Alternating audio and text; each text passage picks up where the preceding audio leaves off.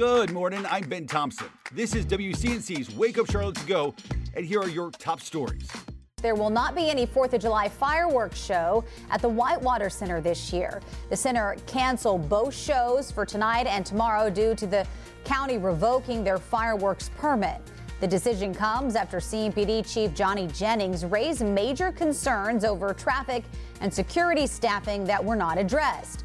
The center will still have live music, races, and other events, according to its website. Monroe police looking for two teen suspects in a weekend murder. Authorities responded to shots fired at the Red Roof Inn on West Roosevelt Road Saturday night. When investigators arrived, they found 18 year old Anthony Delt dead in a motel room. That shooting still under investigation. If you have any information, call police.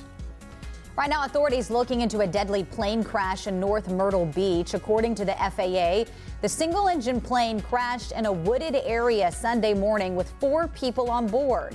Local authorities say the plane was engulfed in flames when first responders arrived at the scene.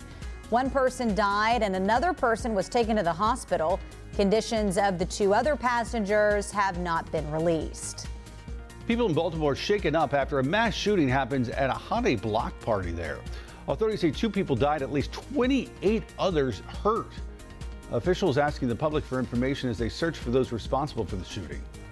Thanks for listening. You can find all these stories and more right now on WCNC.com.